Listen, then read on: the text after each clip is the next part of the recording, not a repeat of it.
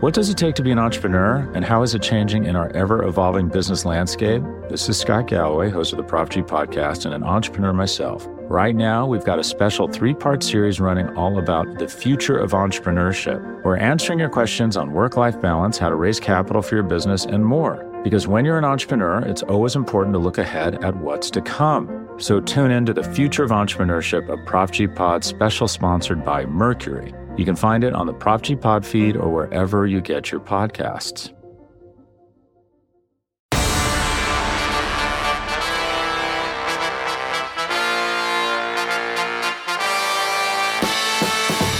What's going on, everybody? RJ Kelly here from SB Nation's bloggingtheboys.com. We hope all is well wherever you are. We hope you're happy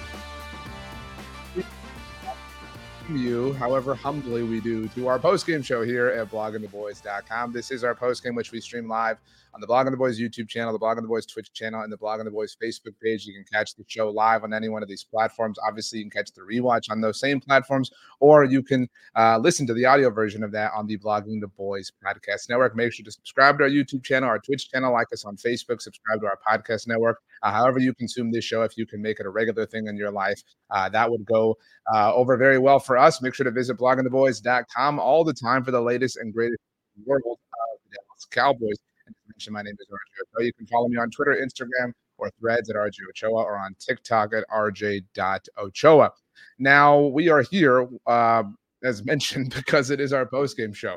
Uh, and the Dallas Cowboys, I think, did play a football game on Sunday in Buffalo in Orchard Park. Um, they lost. And in fact, I think the word lost is too kind. Uh, to what happened to the Cowboys. The Cowboys were bamboozled. They were overwhelmed. Uh, they were destroyed. They were outmatched. They were completely and totally they were humbled. Uh, they were outdone. They were outwitted.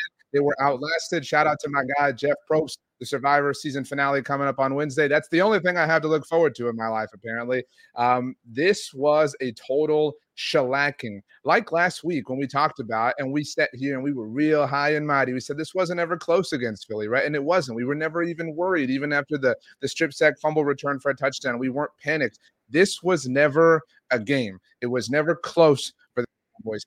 And for what it's worth, if you did not see this by now, I don't know how that would be possible because I know that you check out bloggingtheboys.com. And so you would have seen, or if you follow me on social media, that the Cowboys did, DID, did clinch a playoff berth on Sunday because the Lions won on Saturday, because the Packers and Falcons lost on Sunday. That did punch their playoff ticket. But as I get to kind of my initial thoughts about this game, who the hell cares? And obviously we care, right? This is the the meme of the uh, what is it? The person covering the whatever it is with the umbrella. Like just because I'm mad doesn't mean I don't care. We do care. We absolutely care. We're happy on some microscopic right now level that our team is going to the playoffs. But what upsets me is this team was supposed to be different. And by that, I mean not something cliche or cookie cutter or hallmarky. Um, I know that those movies are really popular this time of year. So if that's your cup of tea, hey, that's up to you. Speaking of cups of tea, my voice is finally starting to feel normal. And it, of course, happens to happen when the Cowboys are proven to be potential frauds. I don't know. I know that's harsh. But what I mean about the Cowboys supposing or supposedly being different is that they were not, they were.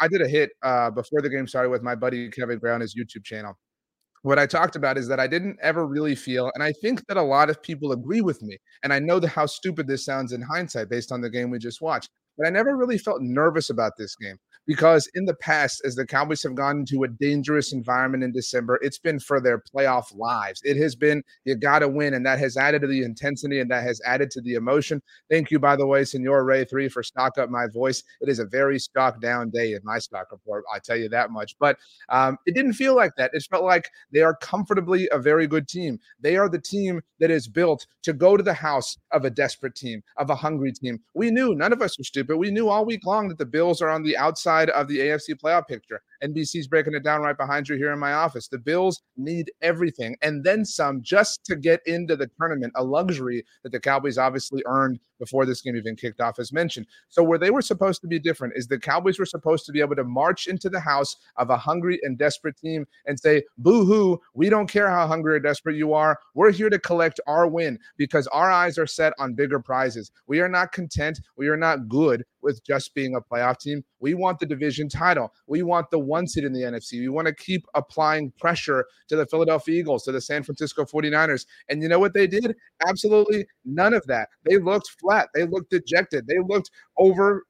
They looked overwhelmed in every single phase. It was incredible disappointment. And none of that necessarily means that they are frauds or they're trash or they're going to get bounced in the first round of the division round of the playoffs. I mean, I think it's important that we keep perspective. I know the broadcast tried to do that at the very end of this game, but it is more than fair to be very upset this team. They didn't lose because Josh Allen went supernova. They didn't lose because of a you know playing off of an upright on a field goal attempt. They didn't lose because of a weird tip ball or a subjective you know pass interference penalty that set the Bills up with field position that they turned into the game winning field goal. They lost because they got their ass kicked. They lost because they were the inferior team. They had no chance on Sunday in Buffalo, and they made sure that absolutely every single person in the building watching the game knew that. And so I understand it if you are uh, upset about it. So let's get to your comments. David Smith says, uh, looks off. I'm going to get to your super chats, by the way. Uh, thank you for those of you who were early and before me here. Uh, Bree Guy 75 says, this was pathetic. Uh, David Smith says they got big boy. Shane Davis says the run defense is scary bad. Adam Blank says biggest disappointment today was the run defense. Second is the abysmal offense. Uh, Brian Woodbury says zero stock ups today. All stocks are down. Uh, Joseph Palumbo says, Do you think Hankins would have stopped that running from Cook defensively in a big moment of growth? Offensively, same. I understand your question, Joseph. And I mean what I'm about to say with absolutely zero disrespect intended towards Jonathan Hankins. If that's the case, then there is something categorically wrong with your defense because we sit here week after week after week after week. And if you're around here for all those weeks, you know how big of a thorn this is in my side. And we say that Dan Quinn is the reason. Dan Quinn is the guy. Dan Quinn is the answer. Dan Quinn's the one who's really in charge. If this is all about Jonathan Hankins, as great as he may be, I mean, what the hell is Dan Quinn doing? What about Micah Parsons? What about Demarcus Lawrence? What about, you know, all these players and other, you know, bodies on the defensive line? What about Osa Odighizuwa and Demarcus Lawrence? It could not be, and I don't mean to take this not on you, Joseph. It was a fair question, obviously. It cannot be just, well, Jonathan Hankins was gone. So, like, that explains why James Cook was the greatest running back in the world on Sunday afternoon. Uh, just a really, really, really tough scene for the Cowboys. Uh, Larry says, hard to believe how bad this run defense is. They cannot be trusted. David Smith says, tackling was so bad. Frederick says soft edge run defense, not attacking the intermediate area of Buffalo. Secondary, Damon, I think it's Damon uh, Butler on the Book of Faces says McCarthy is terrible with challenges and time clock management. I'm not going to 100% get onto McCarthy for the lack of the challenge because um, I understand if if people did not have the view, but what I don't forgive him for in that moment specifically is if you know that Buffalo is hurrying up, take the shot at that point, it is totally and completely worth it. So while it, it's not clearly an educated guess, if it's a gut guess at that point in time, do it. And so I'm willing to place some blame on him, obviously, um, for this moment. And we'll get to him as we get to my stalker part, because as you can imagine, Michael McCarthy is a part of it. Juan Duran says, This hurts, won me my fantasy game today. I don't really know how to feel. At least you have uh, that. David, I agree with you. So there was no downside to challenging. Again, I understand if you can't you know, say beyond a shadow of a doubt that you want to make the challenge, but you have to try it simply for the upside. I agree. Um, all right, let's see here. Hillary Molly Vegas says Dan Quinn's run defense is embarrassing. Also, these penalties are ridiculous. LOL. I saw a tweet, and forgive me who it was. I would love to give credit, but I missed it. It was flying so fast.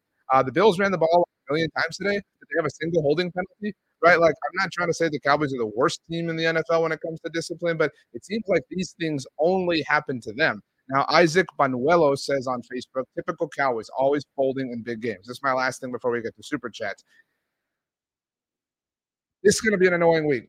Right. I want you to prep and, and prepare yourself. I know that's the same word, but I want you to be ready. This is going to be an annoying week. And maybe you want it to be. Maybe you just want to steer into maybe you're mad and you bring on the annoyance. It's going to be an annoying week. And you're going to see a lot of family and friends, you know, hopefully celebrating the holiday that you haven't seen in some time, I imagine and there's going to be that person in your family, whatever, that says, "How about them Cowboys? They're so bad. They're so terrible. Same old, same old. Blah blah blah." It's going to annoy you. And what annoys me isn't even that, but it annoys me how the Cowboys opened the door for that. And I don't mean to say that I don't expect them to win every game, but they were going to lose, right? Like we all knew it was impossible for them to keep winning and they, for them to win out. That was never going to happen. But it's the way that they lost. They set themselves up. They opened the door for everyone who's going to talk about how they can't win on the road, how they can't beat a team, how they're going to be the same old, same old, same old, same old, same old, same old Cowboys. They made the bed. They made the bed. They had all of the control and opportunity in front of them. They were behind the wheel of this thing, and they completely and totally let it slip away. That's on them. Uh, Wes, by the way, says uh, my family lives in Philly. I can't wait for that. Yeah, good times. Uh, good times coming for a lot of people. Uh, Shane Davis, I know I said last one. Super chat because I appreciate all of you. It says the Cowboys outbuild the Bills today. All the talk coming in was how the Bills always make the mistake to lose the game. Well, they didn't have the opportunity to beating themselves today. That is very, very, very true. All right, super chats. Thank you, those of you who were here earlier. Paul, uh, thank you for the super chat. Says goodbye, BTB. No need for this again. Uh, Paul, I don't know if you're here, uh, but if you aren't, oh my goodness, that is a sizable super chat from Paul. I just uh, kind of focused my vision. Thank you very much, Paul. If you are here, if you're not, uh, we will miss you. I understand being upset with the Cowboys and being mad. And I don't mean to say something to sound optimistic to just annoy you because I know what that's like. I know when we all want to just be mad and, and be down and, and, hate the world or whatever in, in whatever situation in life. And when you're in that place, sometimes you're in a place where it's really annoying where somebody tries to be sunshiny and cheerful. And if you're in that place, I don't I don't want to do that for you, but I do think it's important to, keep perspective. The Cowboys are 10 and 4. They are a playoff team, literally, um, and they still have all their goals in front of them. Just because they lost on Sunday does not mean the world is ending. It does mean that some things obviously need fixed and need to be worked on. Uh, but nevertheless, thank you very much, Paul. It was very kind of you for the super chat. I hope you don't leave, not because you know the super chat was awesome, but because um, we want everybody around here at BTB.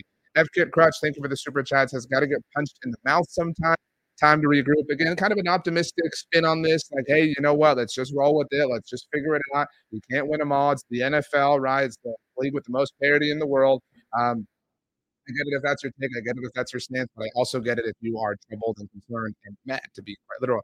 Amir Khan, think of it the super chat says very hard L. That's very true. Cowboys run defense has been exposed since the 2018-19 Rams game. Shout out CJ Anderson. The gap between us and San Francisco feels further than ever. I agree with that. Dan Quinn, sad face. I know it hurts a lot of you to um, to disparage Dan Quinn, to, to, not to reckon with the idea uh, that Dan Quinn is fallible and not perfect, and that Dan Quinn might not be the person who's like running everything, you know, into perfect, uh, you know, harmony for the Cowboys. But um, sometimes Dan Quinn has flaws, and uh, I agree with that, Namir. I do agree that right now, um, I mean, look, I, I've said this line a few times over the last few weeks as the Cowboys have obviously been rolling. Um, how I wouldn't pick the Cowboys in a playoff game, you know, against the Niners. But if the Cowboys, you know, match up with San Francisco at some point of the playoffs, I've, I've said like I don't know how I'm going to pick Dallas, but deep in my in my gut, I thought like I'll I'll pick them. Right? Like, how could I not? I I can't imagine. I I mean, how could you possibly you know come close? The, the, the Niners look like a machine right now. The Cowboys do look a little bit like fool's gold, and that is a hard pill to swallow. Uh, Anthony, thank you for the super chat. Says not to dismiss the bad loss, but it was a weird game from the start. Media hype needed to calm down, dial it down the stretch. We're fine. Again, I think this is a good, like, you know, the water's starting to recede. Everybody's calming down. They are fine. They're 10 and 4. And this is the proverbial, like, oh, cope line. But, like, if you had told any of us that they would be 10 and 4 entering I guess this is the week of Christmas, right? I mean, I know it's on Monday, but like if, if you had told anybody they would be 10 and 4, you know, entering the final days leading up to Christmas, I think we all would have taken that. Um, but it does feel particularly demoralizing because they weren't close in any way, shape, or form. So I get it, and I know you do too as well, Anthony. Thank you, Hillary Molly Vegas. Very kind of you with the super chats. It's just a shout out to you, RJ, for being awesome at your job and with fans. Merry Christmas. Let's win next week. Um, I've been talking about how um, you know the Cowboys winning it makes makes this time a lot more fun.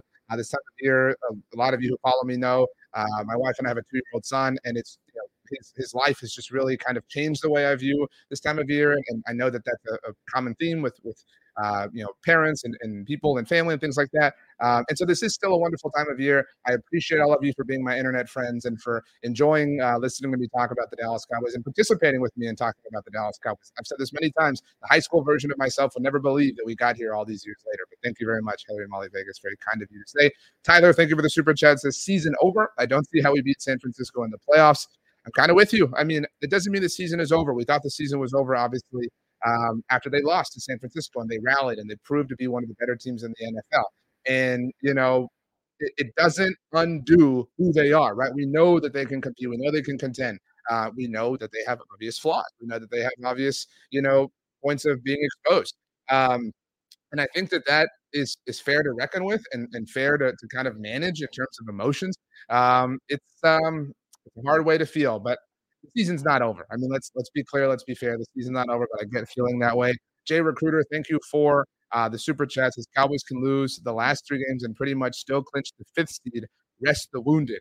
I agree with this. And for anyone who's unaware, um, the Cowboys aren't locked in, but they are about as effective locked into the five seed as they can be. So they've clinched the playoff spot. At the very least, there will be a wild card. But their loss on Sunday, coupled with San Francisco's win on Sunday, and the fact that San Francisco did beat them, uh, means that they now have really no shot of overtaking San Francisco for the one seed if they do overtake Philadelphia for the division. So that's two things the Cowboys now have to overtake. It feels like a you know an F1 race, and we need some DRS up in here.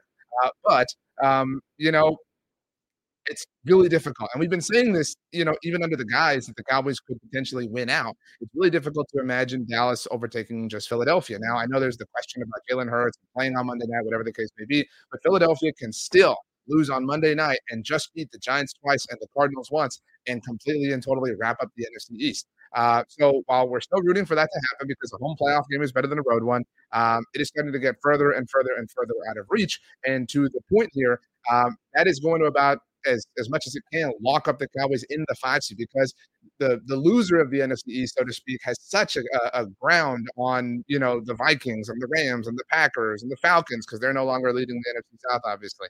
Um, that you know it will at the very least afford the Cowboys seemingly the opportunity to manufacture their own buy come week 18 in the road trip to Washington. It stands to reason that Dallas will be locked into that five seed by then.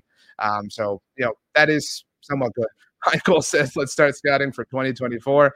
Um, I, yeah, I mean, it, it feels like that kind of day. Um, just, just a tough, tough, tough day. Uh, Ultra Cowboy says, DQ, uh, three years in Dallas and still has a terrible run defense, needs to go. Uh, there are a lot of people uh, who I think are maybe um, of the mindset that you are, but that would still be an overreaction. I am one of Dan Quinn's biggest critics, and we don't need to say this. Let's, you know, calm down just a little bit. All right. Let's kind of get to my stock report here because uh, we've caught up on super chats and everyone is uh, effectively pissed off. Um, so that being said, I if you are new around here, you're new listening or whatever the case may be, maybe you stumbled here because the algorithm suggested it to you. We do a stock report here on the post game show. Um, it will not shock you to learn that there is not a single stock up. There is one volatile stock.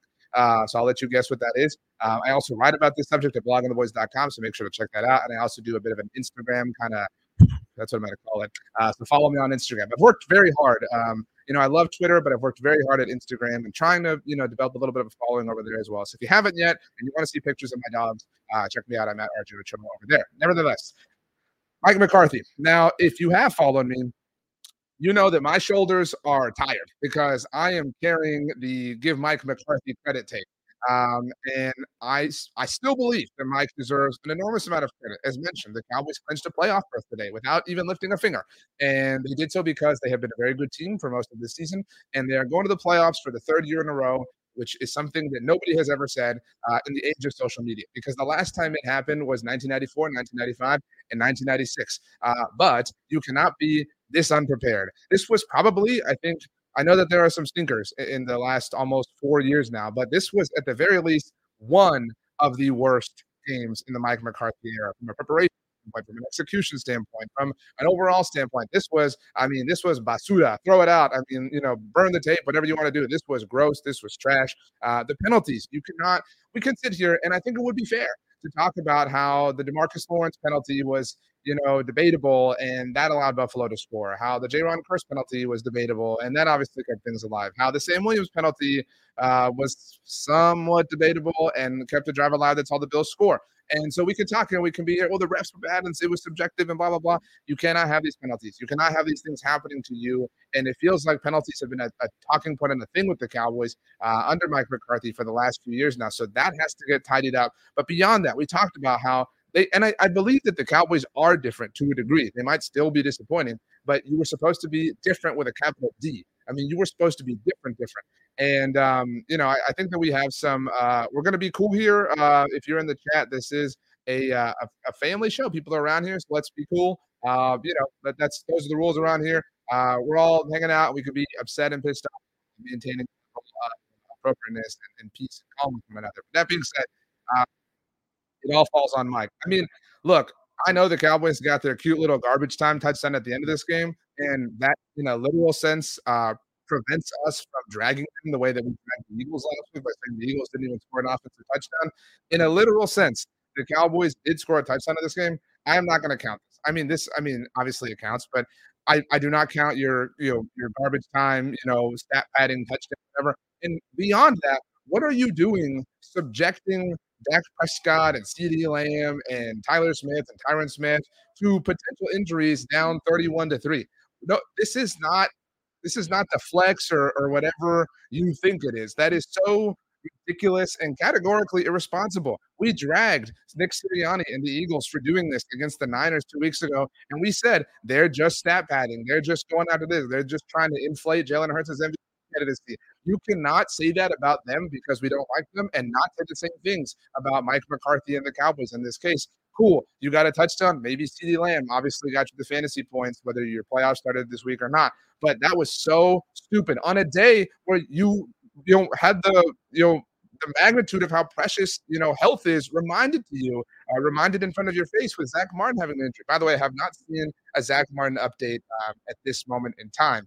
Um, so yeah, that was awful. That was horrible. I can't defend that. I can't defend anything that Mike McCarthy did. Like I said, I am not going to um, you know really harp on the lack of. Um, but it was, you know, that's me being as generous as I possibly can be. Uh, it was a horrible decision to not challenge it. Obviously, it doesn't really make a difference in in retrospect and in hindsight because it was it was so bad. I mean, in, in every single but Man, uh, so Lam, I hope that's how to pronounce this. That padding at the end was inexcusable. CeeDee got beat up for it and paid for it dearly on that drive.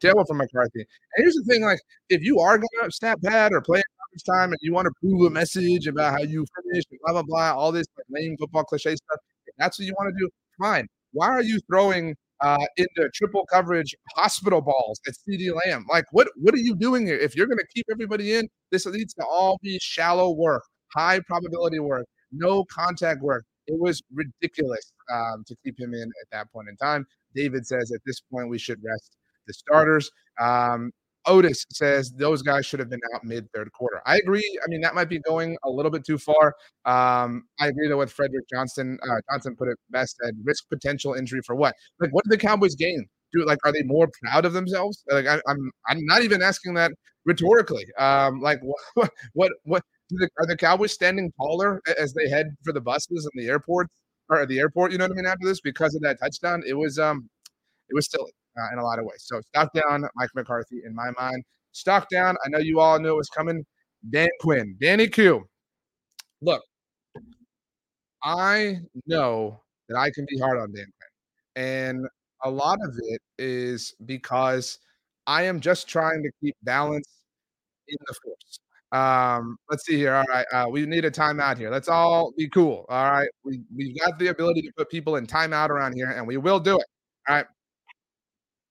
Dan Quinn, two games ago, if we live right in this moment, two games ago, did not allow or did not force the Seattle Seahawks to punt.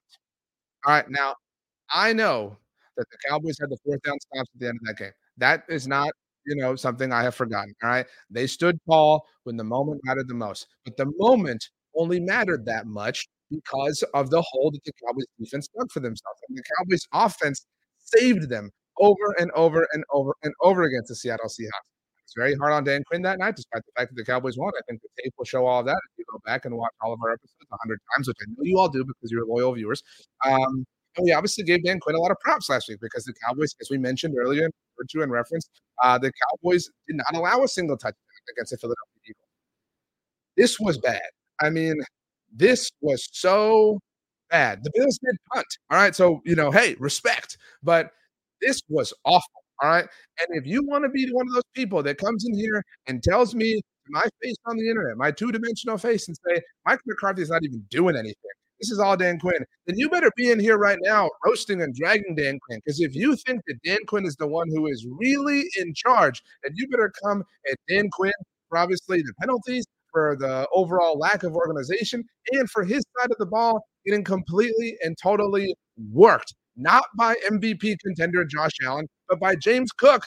James Cook, does anybody know how many yards and how many touches James Cook had? He had 16 carries. Oh, not uh, uh, updated. He had James, Cook in total had 25 carries for a buck 79 and a touchdown. This man averaged averaged 7.2 yards per carry. You know what else seven is besides one of the best jokes in the best sitcom in television history? Monica Geller and Friends. Seven is the amount of passes that Josh Allen completed. All right. I love Josh Allen. I think he's fun. I think he's great. Obviously, you know, we all have a little bit of a problem with Josh Allen because he doesn't catch quite the same heat as Dak Prescott does for the turnovers. I know that's not a hill anybody wants to be on right now.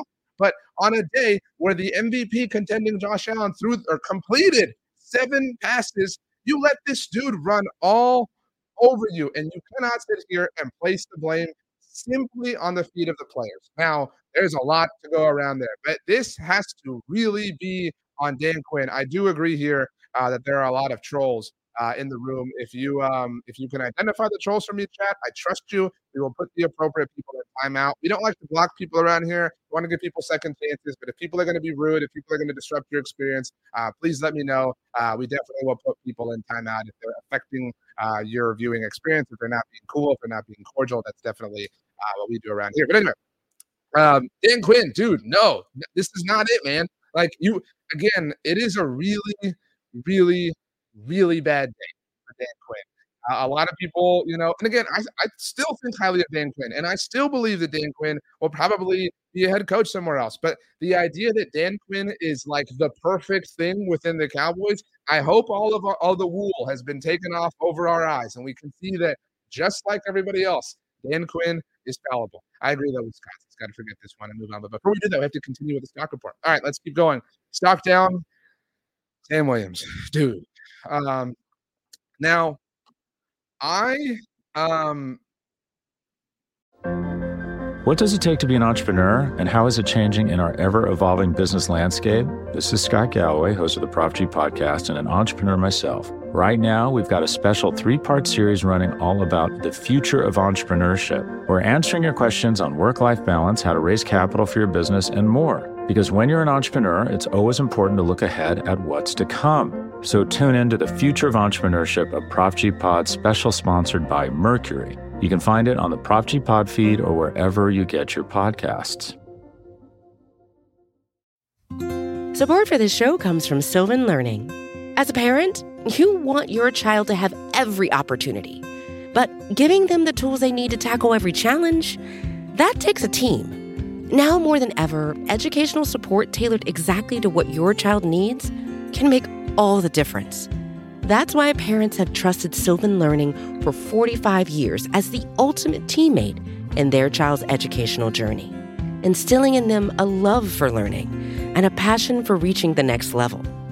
And Sylvan's Insight Assessment can identify gaps in learning and areas that could be of concern for your child. It's a 360 degree view into your child's learning that you can't find anywhere else and helps ensure that your child didn't miss something in school that might put them at a disadvantage in the future.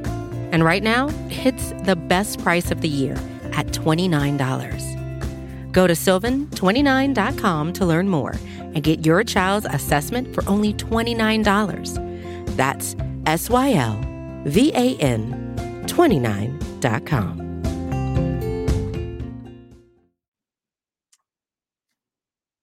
I don't totally blame Sam Williams for the roughing penalty. And I understand the rules. All right. So you got to know the rules. So at the end of the day, the rules are the rules.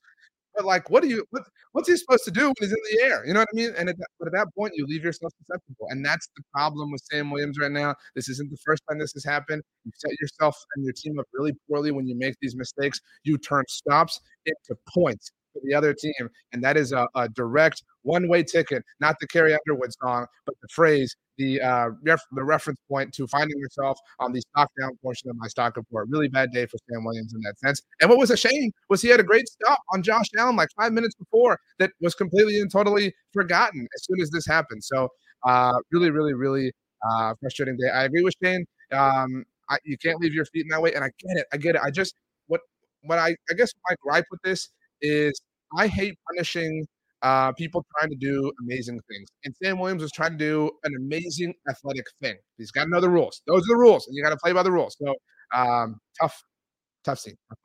Uh, all right, next up, stock down. Got a feeling that um, we're about to light a flame, and all you moths are going to come in here. Stock down, Jayron Kearse. Whoa. Um, whoa. Um, this might have been this might have been one. I mean, this was like top three, one of the worst games that any defensive player has played for the Cowboys this season, right? And Jayron Kearse. And you could sit here and you can talk about how Malik Hooker was out and you know the stomach bug that's going around the locker room, whatever. Jayron Kearse was really bad, and it, he was so bad that at one point in time, the broadcast highlighted how he was unblocked um, and couldn't make a difference. Um, look, I don't I feel so uncomfortable saying things like this because I'm not an athlete. I, you know, I can I love to golf. That's about it. That's as far as I can stretch myself athletically. So I'm not acting like I can do this or I am, you know, of peak athletic form. Uh, but maybe the slowest player on the field, right? Like, I mean, just could not keep up in any way, shape, or form with anybody on the Buffalo Bills offense. I really, and I will actually defend Kearse a little bit on the penalty. I don't know what he's supposed to do on that moment. So, like, my stock down has really nothing to do with the, the penalty. That was a rough moment for the team overall. Um, I get it if you want to teach him to be a little bit different or whatever, but I think he's just trying to make a play. Uh, but his, his stock down is really just because of his play. Uh, really, really, really bad. SJ Johnson, thank you for the super chat. Here we go. Says not stressed about the loss. A couple penalties kept drives alive for Buffalo. My biggest worry is stopping the run. Our current linebackers are small. We lost the Cards and 49ers the same way by allowing a lot of run yards. Um, I agree with that. I mean, that's kind of their thing, though, is to have these small linebackers. When you no longer have Leighton Vander Esch, you're just stuck with these small dudes or safeties like Jayron Kearse playing the position. So you want that, you want those fast guys, you want to, you know, play in coverage and, and you're built to play from ahead. I thought that Greg Olsen did a great job of highlighting that throughout the game.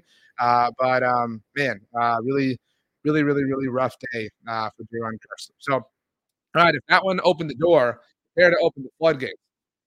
Stock down Dak Prescott. All right. Dak was, I mean, like, I don't know. Like, I'm gonna say bad, and he was bad, but like, I don't feel like he was like bad, bad. I mean, he was bad. He's 21 of 34, about 34. Had the interception at the end that shouldn't have happened because he shouldn't have been playing uh, because it was so silly to leave them in there. But whatever. Anyway, um, in the same way that this was supposed to be, and may still be a different Cowboys team. This was supposed to be a game where Dak, you come in and you're supposed to all out, man. You're, this is supposed to be your time. This is supposed to be your moment. You are the front runner for MVP. You're the betting favorite for MVP. You have to come in and completely and totally dominate. Be that dude. Be him. Um, and and he wasn't. And he wasn't. And, and we can sit here and we can talk about how the Bills just dominated from a coverage standpoint. We had nothing open for him, and that might be true.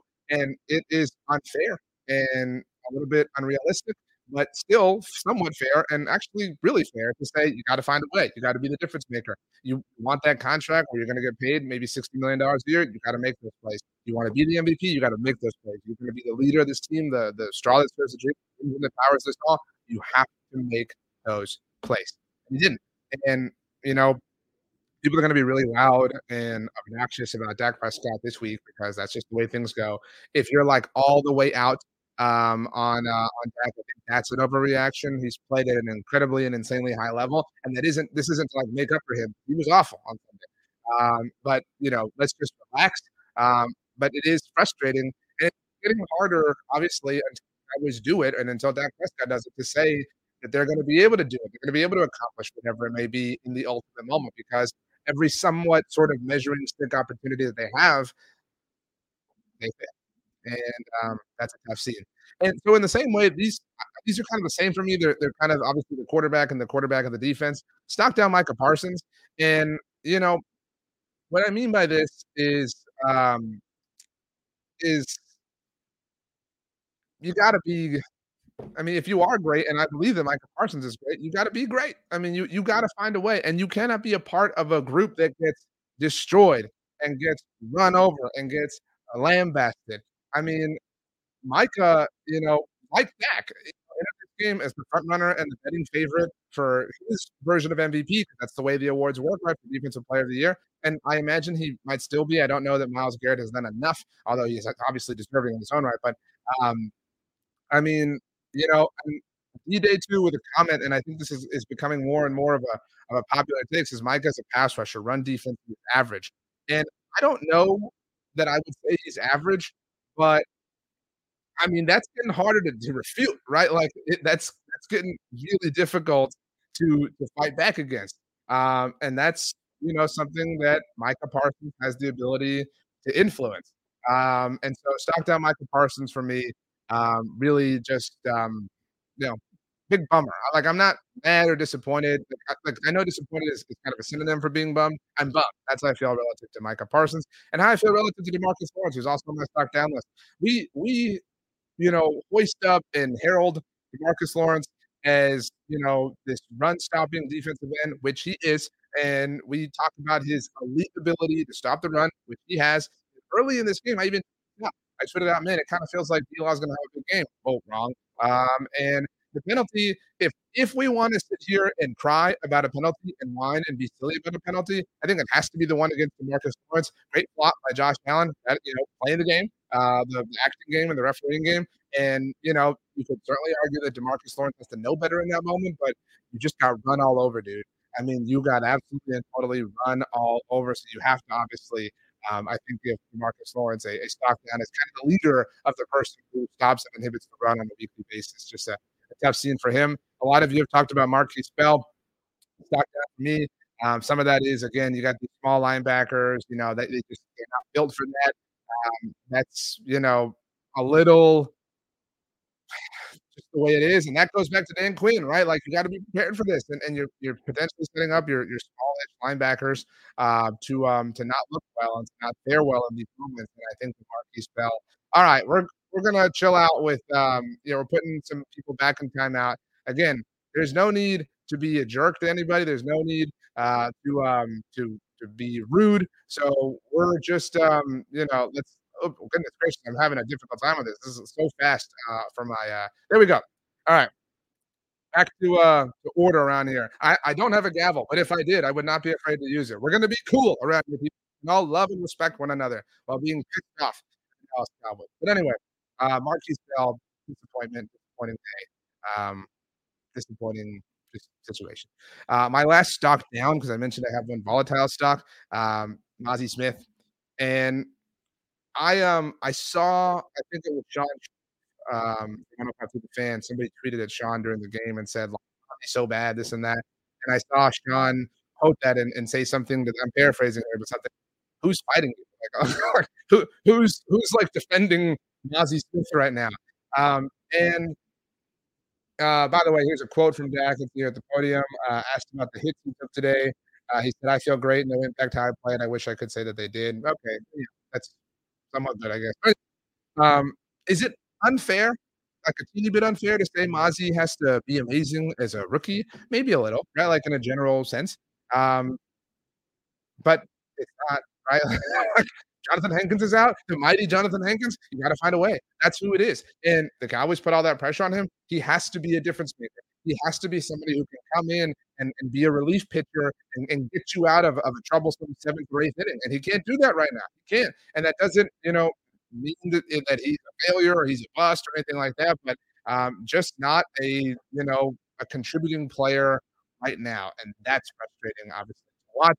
Uh, by the way, I didn't mention this, but um, if you're watching on the YouTube side of things, obviously do not have a, a star of the game.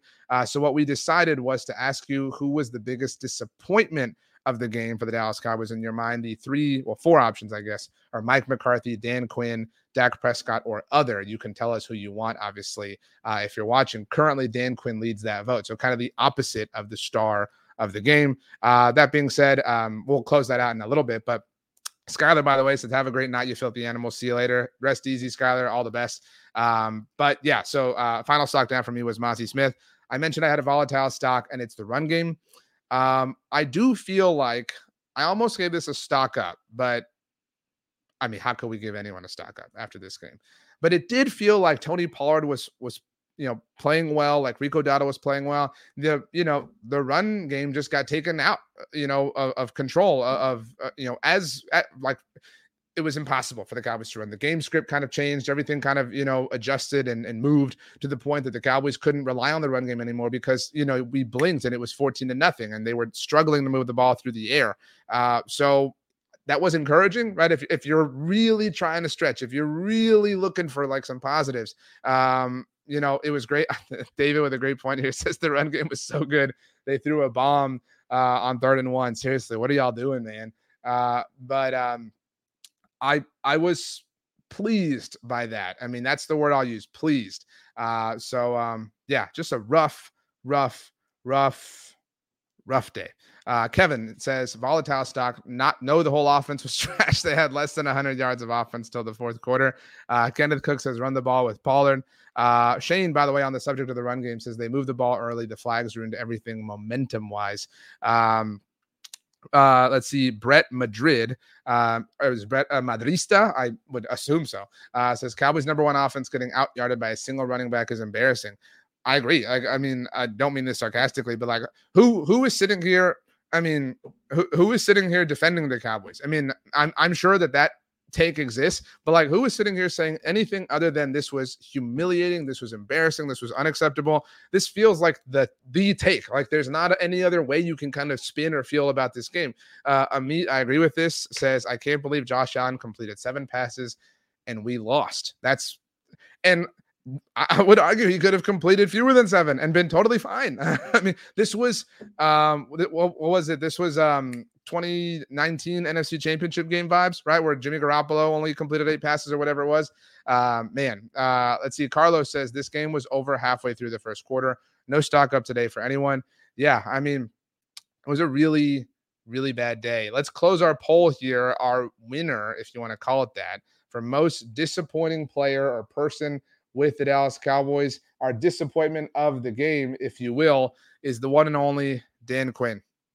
And I don't feel like happy about this. Obviously, um, I have been hard on Dan Quinn at times, but um, and I don't feel like oh, but hopefully all you all now you all see what Dan Quinn really is. Blah blah blah. I just feel kind of shocked. I mean, I like I've you know I believe obviously that Dan Quinn has flaws, but like this was really bad. Um, you know, obviously our only kind of experience similar to this this season is San Francisco. I know Arizona happened, whatever. Um, but when San Francisco runs all over you, right? Like if, if you're a team that like when the Eagles got waxed by the Niners, you know, you're sitting to yourself thinking, like, well, I mean, they got Christian McCaffrey, right? Like they, they got Deebo Samuel, right? Like they got, you know, Brandon Aiyuk, they got George Kittle, right? Like, of course, of course we're gonna get waxed. That's just like they they they literally are waxed. Like we can't do anything against them. Um, and I don't mean any disrespect towards James Cook, but it's like, okay, how are you getting destroyed by James Cook? This isn't Christian McCaffrey. This isn't, you know, peak Alvin Kamara or I mean, spin the wheel and pick whatever running back. I mean, like you're getting you're getting run all over by James Cook. Um, and so man, um embarrassing. JM20 JM214 says there are no positives from this game. We all clearly saw what happened out there on the field. Move on to the next game. Um I really don't know what a positive would be. I mean, I'm I'm struggling to come up with uh with one. Brett, I'll get to your comment in a moment here. Let's get this uh, off the screen. Congrats to Dan Quinn. Uh, we don't have anything we're sending him for this, if you're curious. Uh, Micah Parsons just now. This tweet coming out from Michael Gehlken of the Dallas Morning News on the drop off on the road compared with home. This is Micah's exact quote again, uh, courtesy of Michael Gehlken. Honestly, it's just unacceptable at this point. There's no excuse for it. It's mind boggling. I don't understand why we're not playing well and why we're not coming together on the road. It's something that we need to look at and get better because we've got to go back on the road next week versus the Dolphins. Um, now I'm not mad at, at Micah. Like I think that's the right thing to say, but um, I think we're we're kind of you know done with this, right? Like, I mean, I think we're kind of done with the like, ooh, they're pissed off, right? like, does is anybody gonna feel better because they're like, oh, we were embarrassed and we don't ever want to feel this way again? You know, like it reminds me of last year. Um, and I hate to put Micah on the spot like this, but when the Cowboys blew that 14 point lead in the fourth quarter of the Packers, I believe Micah, and I'm paraphrasing here, uh, had a quote something along the lines of like, if Dak ever gives me a 14 point lead in the fourth quarter, I'm never gonna blow it again. And they literally did that, like a few, like like right after in Jacksonville. Um, so I think that these are kind of they feel like empty words right now to be like I'm pissed off. And and again, I don't fault the players for saying that because they don't have anything else to say right now. This is just a crummy situation where you know everyone's just gonna be mad. Everyone's gonna be mad until there's not a real reason to be mad anymore. And I don't know what that reason would be. I, I don't know, um, you know, what would fix things. I, I mean, I'll ask you actually, uh, as I as I begin to answer Brett's question here, I would like each of you to tell me what would make you feel better about the team. And I'm talking realistic goals. All right, we're getting rid of the trolls here, people. So, what could conceivably happen that would make you feel better about this team? We'll address your comments in a moment. But first, we get to Brett's, who says, "RJ, please give us a silver lining here." Um, I mean, I think the silver lining is that our favorite team is 10 and 4 that they have clinched a playoff spot. They clin- there are 17 games in an nfl regular season and they clinched a playoff spot in 13 of them. All right? Now some of that is you know just the result of other teams failing right? Some of that's out of their control. Uh, but they're a very good team. They have been a playoff team three straight years in a row. They continue to learn lessons we'll call them uh, about what it's like to get punched in the mouth. Um, they have three weeks to fix this. And even though we would have loved for the Cowboys to win the NFC East, which is still possible, albeit, you know, slim slim opportunity here. And we would have loved for the Cowboys to be the one seed in the NFC. Again, kind of a slimmer opportunity there. Um, they are going to have an ability to, you know, create their own buy. Um, and that's a good thing. That's a very good thing. They're going to have an ability to rest up. I know that the quotes are, are uh, flying around. In fact, here's a, a, quote from Zack Martin, thanks to um, Nick Harris, who covers the Cowboys for the mothership. Um, says uh, Nick's tweet says Martin said he thought it was his knee, but fortunately, it was just a deep hit to the quad. I'm hoping this week treat it and get it ready to go on Sunday. I feel good about that. Um, obviously, this game was a reminder that you know you can get your ass kicked at any moment in time. But again, I think the Zack thing was a reminder of like, whoa, in one moment, you can just lose somebody who is so important to you. And so the fact that the Cowboys are going to have an opportunity, in all likelihood, to I don't know why my voice cracked there. Interesting. It's been an interesting kind of ride for my voice, but um, that they're going to have an opportunity to rest players and prepare in advance for whoever wins the NFC South and beyond. Obviously, um, that is a good thing. That is the silver lining. So um, again, I would have loved, and I would still love, you know, obviously for the Cowboys to win the division and be the one seed. But the fact that you know the path is narrowing is a good thing, and and it helps them kind of accept it and you know determine the best possible path forward within the path itself. Um, all right, so let's get to your answers about what would make you feel good about the Cowboys. Uh, Scott says uh, two playoff wins. Well, that would only put you at the title game. And I have news for you, Scott, and I'm not coming at you, but for all the people that are like, I only want to keep McCarthy if he reaches the NFC title game. All those people that you see on the internet, if the Cowboys reached the title game and lost, they would be just as quick to say, fire him. I don't want him. He has to win. Yeah, I want to get, I want to get to the Super Bowl. I want to win the Super Bowl. Like people act like reaching the title game would be enough for them. It wouldn't, because if you lose the title game, you lose a trip to the Super Bowl. Nobody would accept that. So uh, even two playoff wins is not enough unfortunately, my friend. D Day 2 says winning on the road versus Miami would be a start. I agree. Uh, Joey, the I think honest answer says nothing at all today. Just gotta hope they can move forward. Uh, Janie says get linebacker help. Uh, that's a great answer. Shane says this year I don't really have an answer. They are what they are. Kevin says go out next week and win decisively in Miami. That's what we need to see, but don't hold your breath. Uh, all of you are kind of saying uh, beat the Dolphins, beat the Dolphins, beat the Dolphins. Um, that's fair. Uh, Lord says this reminds me back on Thanksgiving a couple years back when Buffalo also beat us convincingly. That was four years ago. Hillary Molly Vegas says it would make me feel better if the Cowboys would show they can adjust somehow, whether it's Micah playing linebacker or and they start stopping the run. That's a great answer. I would love to see some creativity instead of just like, well, this is who we are. We accept it, and we're just going to hope that that's the best. Uh, Jay says silver lining is Seattle will play Philly without Darius Slay. DK Metcalf is going to eat tomorrow night. Hopefully so. Um, hopefully Jalen Hurts feels better. I know we all want to see them lose, but we never want to see people get hurt or be sick or anything like that. Uh, Diesel 80 says stock up Brandon Aubrey. Michael, this is a great silver lining, great spin. This might be a wake up call. So if we think back, to the 49ers loss, the Cowboys went on quite the tear after that, right? Um, they obviously lost to Philadelphia, but even the Philadelphia loss was a bit of a wake up call for them, right? They won five games in a row as a result of it. If they were to win five games in a row, right? And let's not count week 18 because that one's not really going to count. So they win week 16 against Miami. And I'm again, we're just having fun here. Week 16 against Miami, week 17 against Detroit. We're saying that week 18 doesn't count. Uh, they win in the wild card round, they win in the divisional round, and they win the NFC championship game. That would be the next five games of consequence in a row. And again, we have seen you know that the Cowboys can buckle down after they lose a game. They generally normally always respond very well after losses. They respond very well after getting their teeth kicked in. Uh, we've seen that happen time after time after time again, and that's unfortunate because it makes it sound like they get their teeth kicked in all the time. Uh, but nevertheless, Mike McCarthy, who we can trust to a degree, Sunday was a bad day, but has proven that he has a program where his teams respond very well after big time losses and go on runs. And that is exactly where you want to be right now, this time of year. Uh, let's see here. Um, um, yeah, I think uh, Tim, by the way, says wake up call sounds like a cliche. If wake up call sounds like anything, uh, it sounds like heaven. Wake up call is a great song by uh, Maroon Five. Anyway, um, this was a um frustrating day for the Dallas Cowboys. Um, and you're totally in the right to be mad and to be frustrated and to be sad and to be angry. Um, they're still a very good team. This our anger will fade. It will subside. All right, we'll calm down. Hopefully, the Eagles will lose on Monday night. We'll feel a little bit better. Um, they are still a very good team. Okay, you can uh, you have my permission to be mad, be as mad as you want. I'm pissed off. I was all ready for another victory polo Monday tomorrow. I don't get it after. Now I just got to wear like a hoodie or something. Right, but be mad, be upset, but remember that they're still a very good team, and remember that they have already clinched, punched, secured their playoff position, their playoff ticket, not position, obviously, and that's a good thing. All right, so all hope is not lost. Um, Kevin says, RJ, I know this question is probably too far of a look ahead, but where's your confidence in this team's playoff chances with zero home games?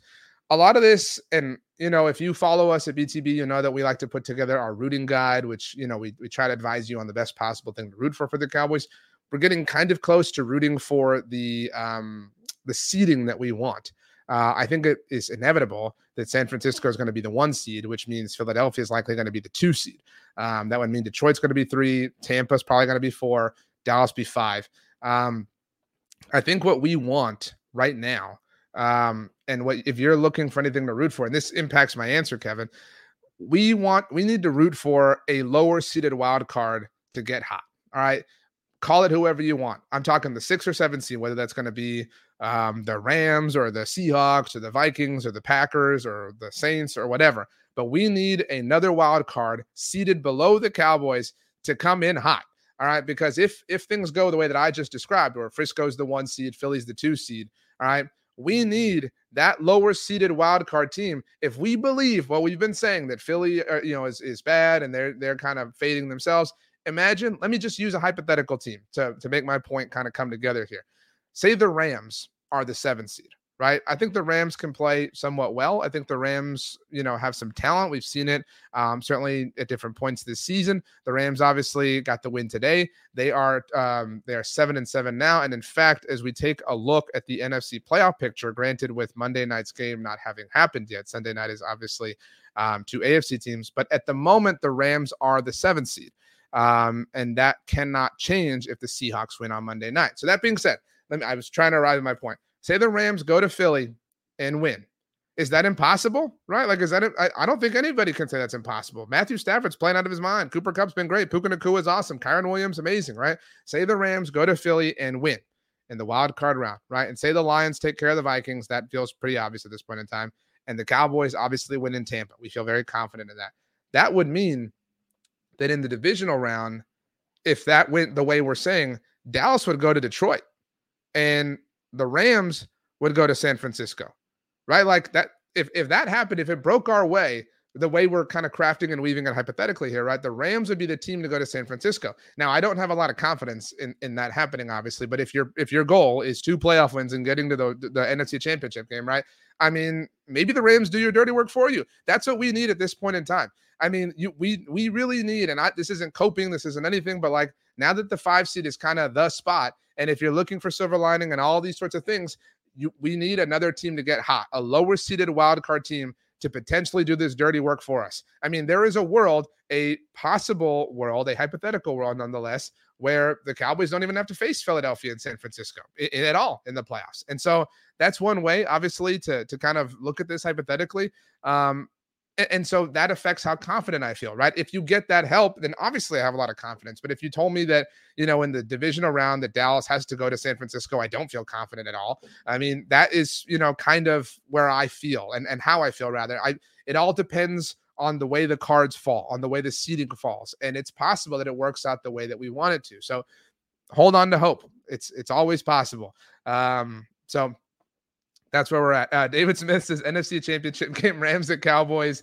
Uh, go RJ. I don't know about that, but um, but yeah, I mean, if I know that, and I agree with, there was a comment from Jay that said we need Tommy DeVito, Ravens, and Geno Smith to do our dirty work for our one or two seed. While I agree with that, that seems pretty improbable at this point in time, right? Especially given that there are only three weeks left in the regular season after tomorrow night.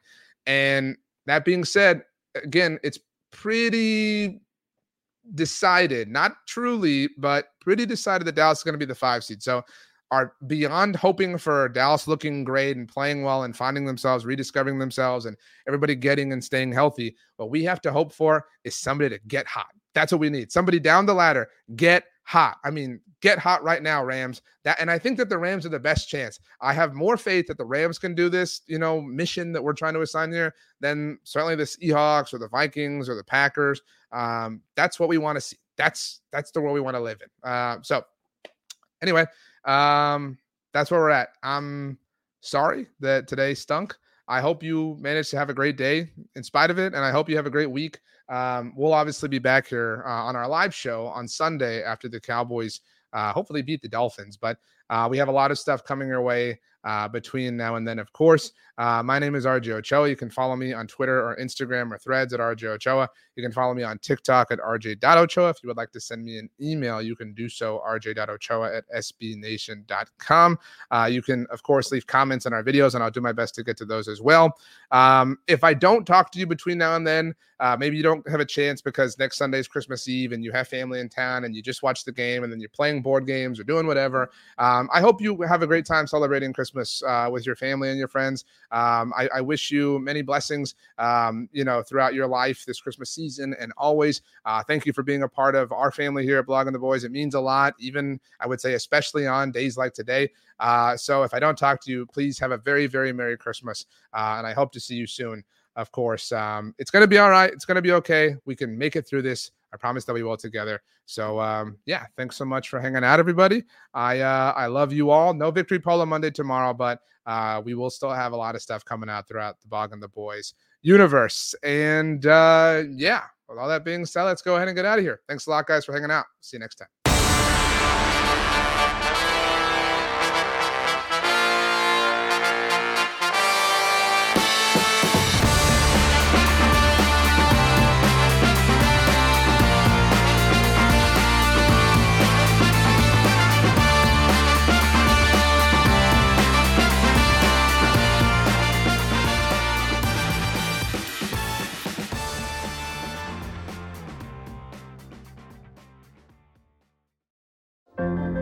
What does it take to be an entrepreneur, and how is it changing in our ever evolving business landscape? This is Scott Galloway, host of the Prop G podcast, and an entrepreneur myself. Right now, we've got a special three part series running all about the future of entrepreneurship. We're answering your questions on work life balance, how to raise capital for your business, and more. Because when you're an entrepreneur, it's always important to look ahead at what's to come. So tune in to the Future of Entrepreneurship, a Prop G Pod special sponsored by Mercury. You can find it on the Prop G Pod feed or wherever you get your podcasts.